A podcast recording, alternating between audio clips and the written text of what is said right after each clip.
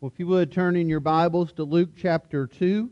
Uh, Luke chapter 2, our text today will be uh, verses 22 through 35.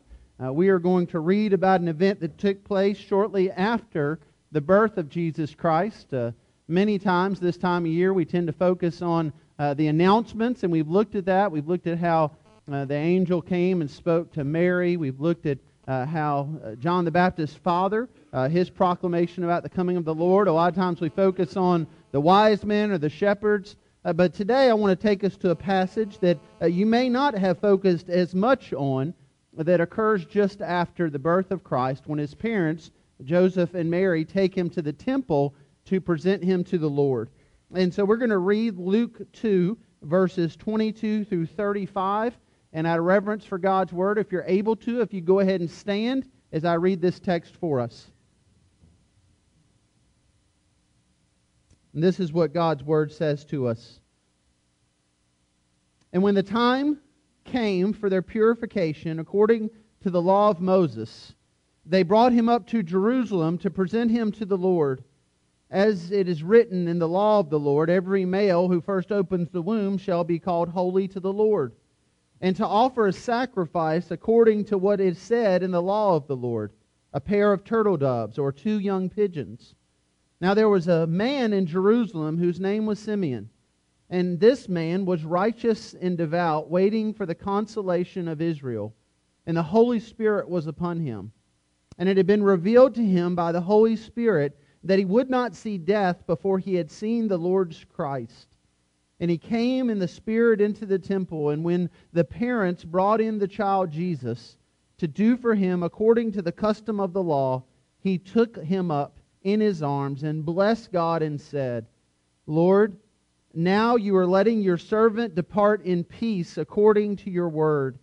For my eyes have seen your salvation, that you have prepared in the presence of all the peoples a light for revelation to the Gentiles and for glory to your people Israel.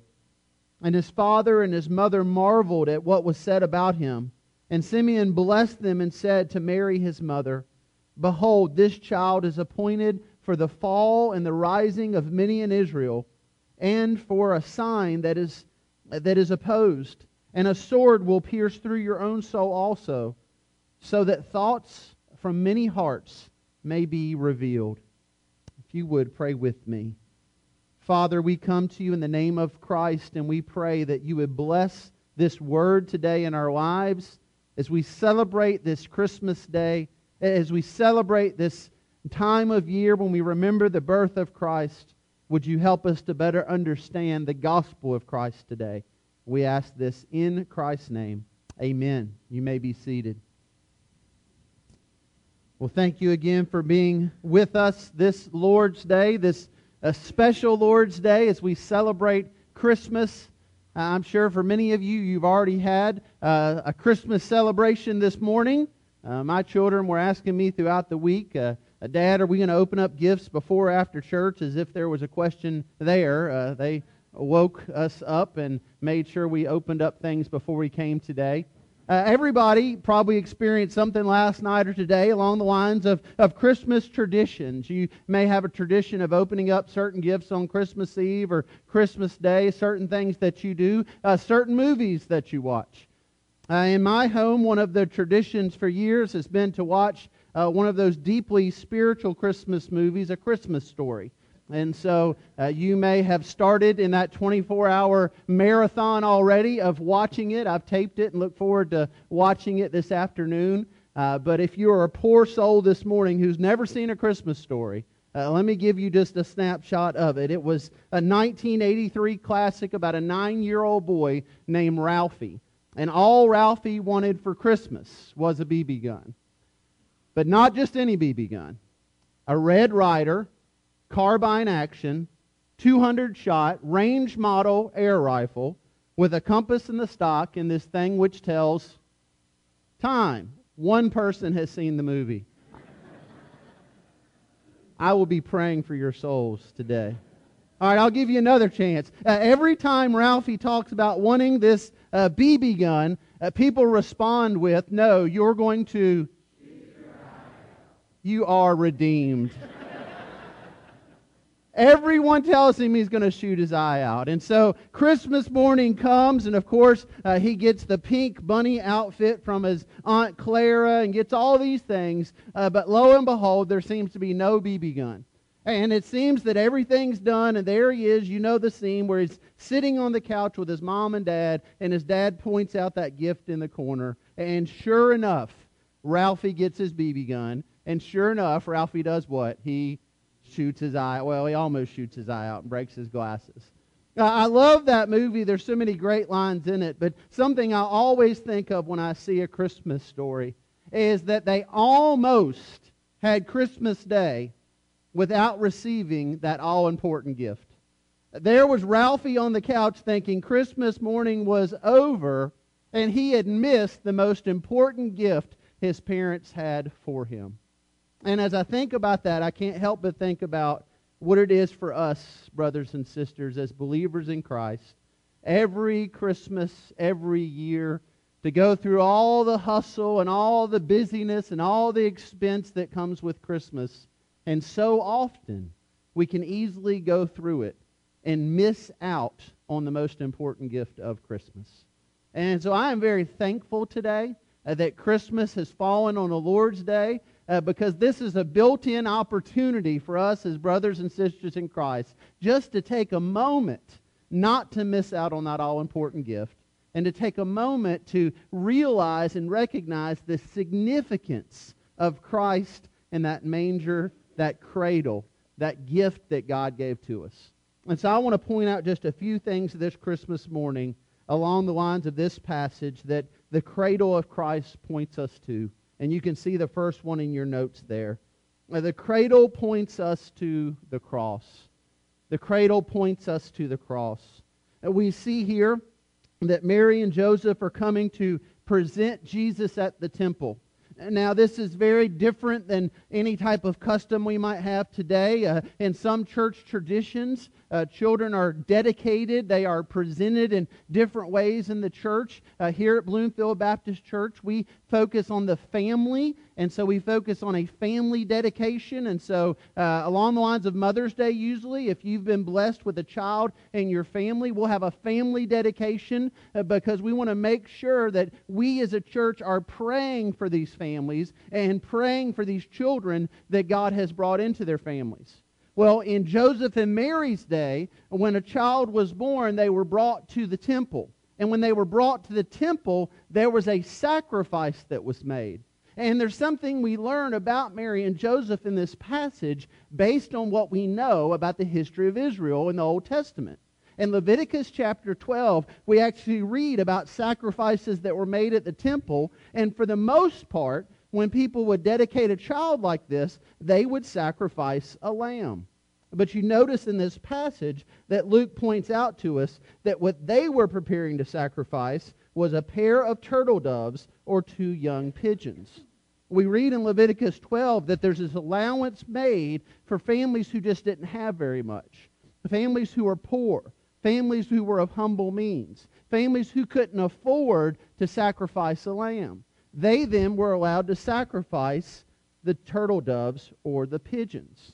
And so we learned something here about the humble family in which our Lord was born into. But I don't want us to miss the bigger picture of what's happening here. And the bigger picture is that Mary and Joseph are going to make a sacrifice. And that sacrificial system is one we see throughout God's Word going all the way back to the garden. In the garden, Adam and Eve sinned against God. And as soon as they sinned against God, they attempted to cover their own sin.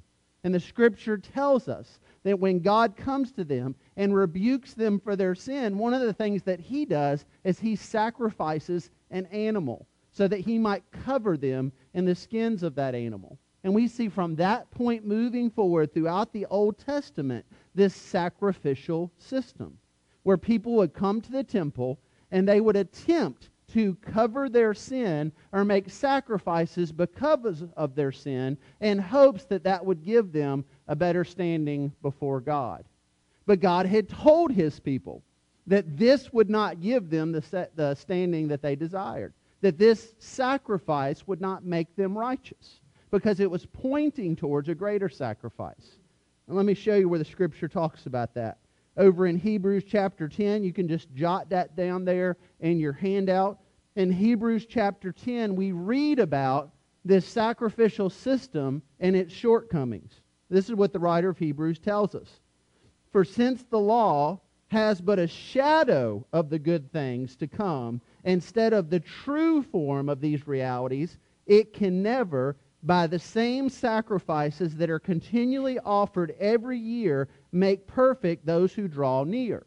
In other words, people could not be made righteous by sacrificing a lamb or sacrificing turtle doves or pigeons. He goes on to say, Otherwise, would they not have ceased to be offered? since the worshippers, having once been cleansed, would no longer have any consciousness of their sins. In other words, the writer of Hebrews says if the turtle dove or the pigeons or the lamb was sufficient to take care of the sins of someone, well, then why would they ever offer another one? Because they would be made clean. But he goes on to say, no, this system was there to point us towards something else. For it's impossible, he writes, for the blood of bulls and goats to take away sin. Now, notice, this is what the writer of Hebrews then tells us. Consequently, when Christ came into the world, he said, Sacrifices and offerings you have not desired, but a body you have prepared for me. And burnt offerings and sin offerings you have taken no pleasure. Then I said, Behold, I have come to do your will, O God, as it is written of me in the scroll of the book. Friends, what the writer of Hebrews is sharing with us is amazing here. What we know from the scripture is that Christ has always been and Christ will always be. And what we have here is a picture of the pre incarnate Christ who is about to come and be born of a virgin and be born of Mary. And that pre incarnate Christ is saying, God, you've already told us that you take no pleasure in these sacrifices. But now I'm prepared to go and to be born, and for this body you've prepared for me, so that I might be the one true sacrifice, so that I might be the lamb who takes away the sin of the world. Friends, when we look to the cradle, that points us directly to the cross. And we see it in Jesus' words, and we see it throughout God's word. And so make sure when we celebrate this Christmas day that you don't miss the significance of that. Because without the cross, there's no significance of the cradle. Jesus being born in and of itself did not save us. And Jesus living a perfect life in and of itself did not save us. We are saved by the atoning death of Christ on the cross. John MacArthur makes this point along these lines. He says, it's appropriate to commemorate the birth of Christ, but don't make the mistake of leaving him as a baby in a manger.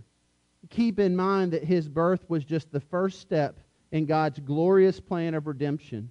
And remember that it's the triumph of Christ's sacrificial death that gives meaning to his humble birth. You can't truly celebrate one without the other.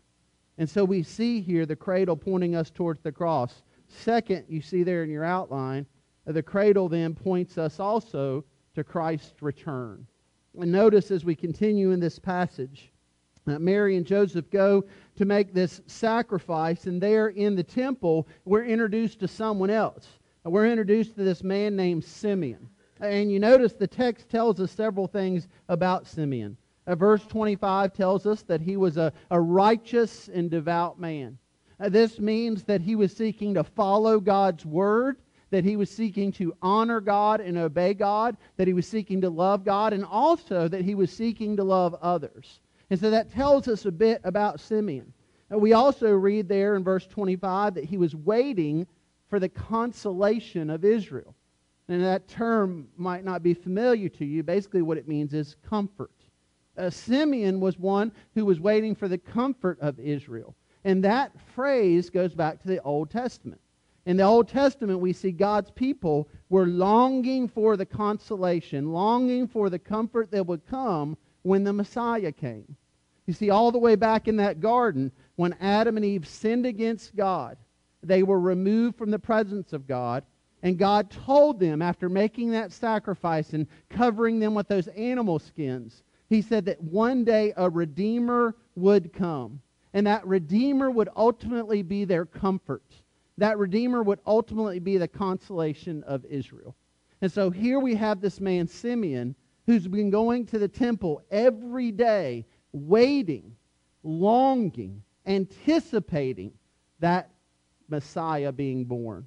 In fact, the scripture tells us that the Holy Spirit was upon him and that the Holy Spirit had revealed to him that he would see the Christ before his death. And now this day comes, and in response, he prays to the Lord. Now, just think about this for a moment. Uh, we, in our culture today, it's common to hear a phrase bucket list.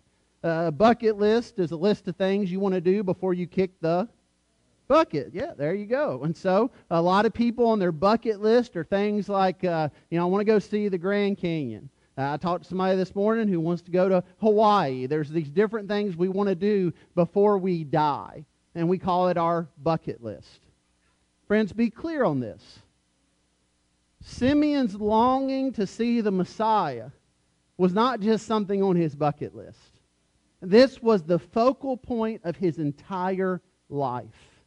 We don't know at what point God revealed to him that he would see the Messiah before he died, but I assure you, from that point moving forward, every day of his life, this man would wake up with one thing in mind.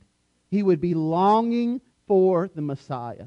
Every day he would wake up, he would then get ready, and he would go to the temple. And as he would go to the temple, Simeon would likely be thinking, Lord, is today the day?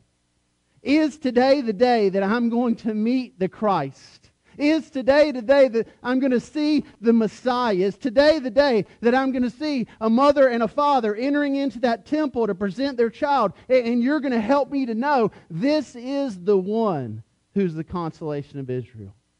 And as he would go through that day in and day out, then this day would come.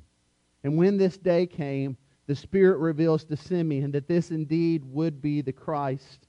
And so he then responds in prayer to the Lord. Friends, this is a great reminder to us that we serve a God who keeps his promises. Christmas Day, more than anything else, should be a great reminder to us that we serve a God who keeps his promises. And He doesn't always keep them on our calendar. And He doesn't always do things the exact moment we want Him to do them.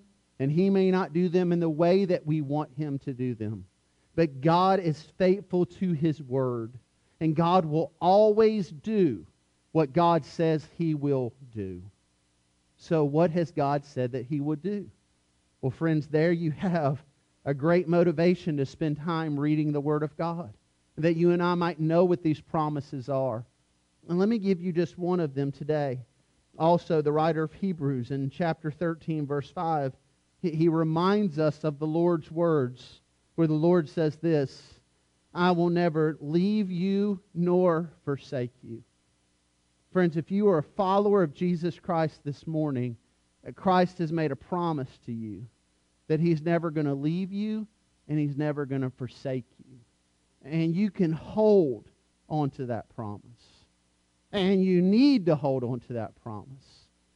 Because you will have days, and perhaps you have already had days, and perhaps you are now currently today having a day where you feel a bit forsaken by God. Christmas is a wonderful day. It's a wonderful time to celebrate. It's a wonderful time to gather with our family. But Christmas for many of us can also be a very hard day because Christmas is a reminder of who's not at the table with us. Christmas is a reminder of who was here last year, who's not here this year. Christmas is a reminder to us of those we've lost. Christmas is a reminder to us of pains that we've suffered. And in the midst of that reminder, friend, we need to focus on the Word of God and the promise of God which tells us Christ says, I will never leave you nor forsake you, because there will be days when you will feel perhaps abandoned. And there will be days when you perhaps feel forsaken. And in those days, you and I need to cling to the promises of God. A great reminder of this is a story that many of you may be familiar with. It came along the writing of I Heard the Bells on Christmas Day, that familiar Christmas hymn penned by Henry Wadsworth Longfellow. What you may not know fully is the story of how that song came to be. Uh, Longfellow was born in 1807. Uh, he was a very bright young man. By the time he was 19, he was already a college professor. Uh, within a few years, by the time he was 24, uh, he would marry his, his sweetheart from his youth, and they would have what would appear to be the, the picture perfect marriage. And just a few years after that, they were expecting their first child when his wife became ill. And her illness not only cost them the life of their child, ultimately, her illness led to her own death. As Longfellow made it through this tragedy, more would come. Seven years later, he remarried. It seemed that life was coming back together for him. He and his wife would go on to have six children. Uh, but then in 1861, his second wife died in a tragic accident. As she was putting locks of her children's hair into envelopes as keepsakes, and she was melting wax on the envelopes when her dress caught fire. Uh, a Longfellow was sleeping at the time, taking a nap. He awoke to his wife engulfed in flames. He tried to put out the flames with a rug. Then, with his own body, he covered her. Uh, but it was too late. Her burns were so severe that she would die the next day. Uh, Longfellow's burns were so severe that he couldn't even attend his wife's own funeral. But tragedy would continue for him. And not long after that, his oldest son would return from the Civil War. He had been shot, and the bullet damaged an area near his spinal cord, and he was in danger of being paralyzed and never walking again. And this man experienced so much tragedy and so much heartache that he sat down one day and began to pen a song that we now sing. On Christmas Day, 1863, Longfellow wrote these words And in despair I bowed my head. There is no peace on earth, I said, for hate is strong and mocks the song of peace on earth, goodwill to men. Perhaps some of you have felt that way. that in despair, as you bow your head, you look around and you hear people singing of the peace that's supposed to come on Christmas Day, and yet you don't feel that peace. Well, as the story goes, Longfellow, as he penned these words on Christmas Day, he then heard in the distance the Christmas bells. And as he heard those bells, he continued to write. Then pealed the bells more loud and deep God is not dead, nor doth he sleep. The wrong shall fail, the right prevail, with peace on earth, goodwill to men. God, through the ringing of those bells, reminded Longfellow that he was not dead and he was not asleep. But, friends, this morning we have something better than a Christmas bell. We have the very Word of God and the promises of God, where God Himself tells us he is not dead. He is not asleep. Where God Himself tells us that the pain and the suffering in this world will one day end, and the gospel indeed will prevail. And so this Christmas day, we hold to those promises. Just as we see this picture here of Simeon longing for the first coming of our Lord, God's word tells us we are to long for the second, second coming of our Lord. As he longed for the first advent, we long for the second. The day when Christ makes all things new. The day when Christ rights all wrongs. And friends, that day is most certainly coming. You know how I know that? Because God promised that it will. We read this from Christ himself in John 14. Let not your hearts be troubled. Believe in God and believe also in me. In my Father's house are many rooms. If it were not so, would I have told you that I go to prepare a place for you? And if I go and prepare a place for you, I will come again and will take you to myself, that where I am, ye may also be. So, friends, this Christmas day, as we hold to the promises of God, know that He has not left us. He has not abandoned us. He has not forsaken us. In fact, the Word says He will one day return for us. And the cradle of Christ points us towards this. And then one other thing I want to point out from this passage, point three. It's very possible for us to accept these things about the cradle, but completely reject the cross. It's possible for us to look to the cradle and look to these nativity scenes and to associate them with peace on earth and goodwill toward men and joy to the world. And it's possible for us to come today and, and to sing about those things and to identify with that message and yet completely miss out on the gospel. In fact, it's possible for us to even hear that gospel and reject it. You see, we associate the, the cradle, the manger scene so often with peace on earth. And ultimately, Christ did bring peace on earth. But the scripture also tells us that he would bring great division.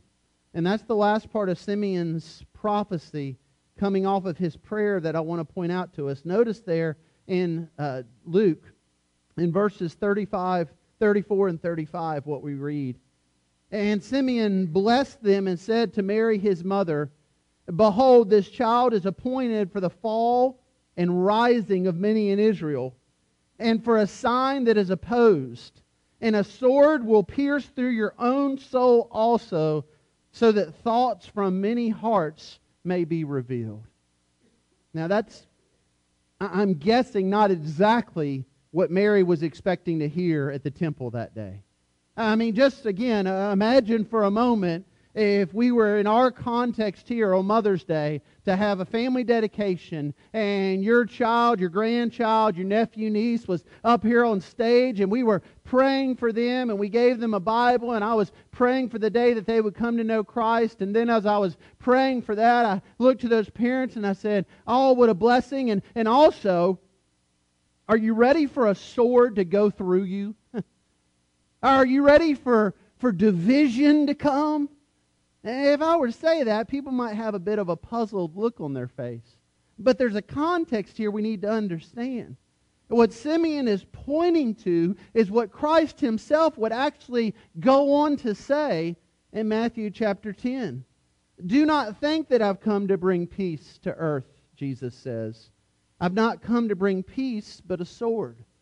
And what Jesus was saying here is that his gospel would be one that, that would be great, great hope for many, but it would also bring great division to others. See, friends, if you truly respond to the gospel of Jesus Christ, if you truly believe that in that garden many years ago that when Adam and Eve sinned, that the consequence of that sin was death that would be passed down to us today. And if you truly believe that that promise that God gave of a Messiah that would come was fulfilled in what we celebrate here each Christmas day in the incarnation, and if you truly believe that Jesus was fully God and fully man, who grew and lived a righteous and perfect life, and in obedience to the Father, went to the cross and died in your place and in my place, and if you truly believe Christ's words, where he himself says, I am the way, the truth, and the life, no one comes to the Father but through me. If you believe that message, and if you respond in repentance and faith, and if you seek to walk with the Lord and live in obedience to his word, people won't like that. Our world will not embrace that. And you don't even have to stand up in the public uh, sector and say to them, you're in sin and call them to repentance. Just your very life lived in obedience to God is enough to bring conviction to the ungodly. And that will bring great division. And we see that division around the world already. And we are seeing that division more and more in our culture today. And so Simeon here tells Mary, Mary, a sword's going to pierce through your own soul also. It's interesting that Simeon here points to Mary. Because Mary is one that we see uh, both as one who obeys God at times and one who struggles to believe at times. Uh, we see as she's given this birth announcement that Christ is coming, we studied this a few weeks ago, that she embraces that message with faith, that she trusts in the Lord. But not long after that, as Christ would be born and he would grow, uh, we read something interesting in Mark chapter 3. This is at a point where Jesus has began his ministry. He's calling people to repentance, and he's starting to bring this division.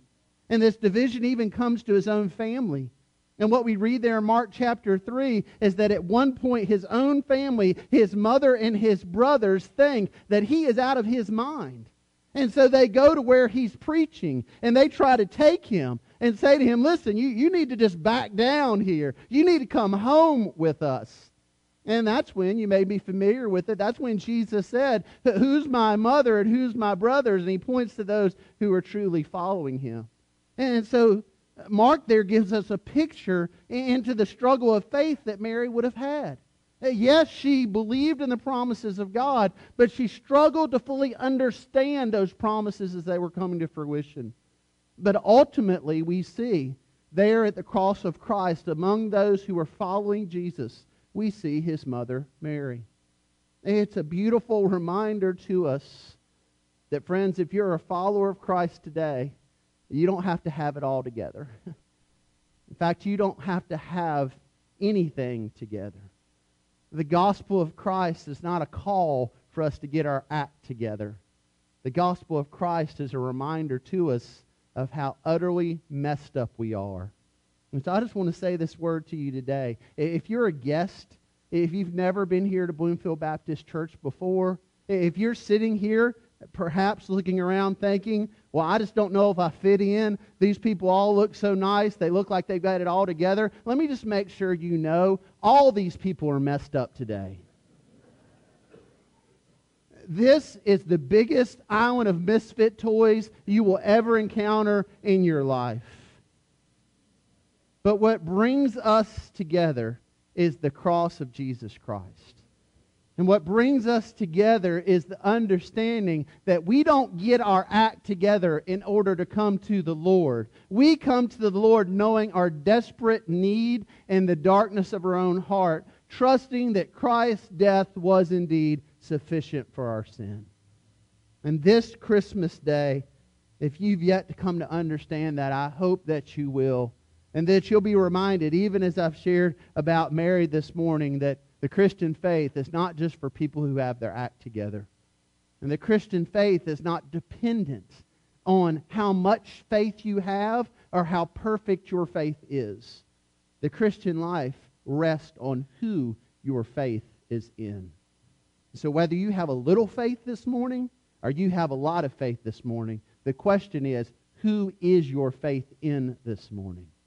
And the invitation for you and for all of us is to place that faith fully in our Lord Jesus Christ. And I can think of no better way to celebrate this Christmas day than to extend that invitation to you today to wholly place your faith in Jesus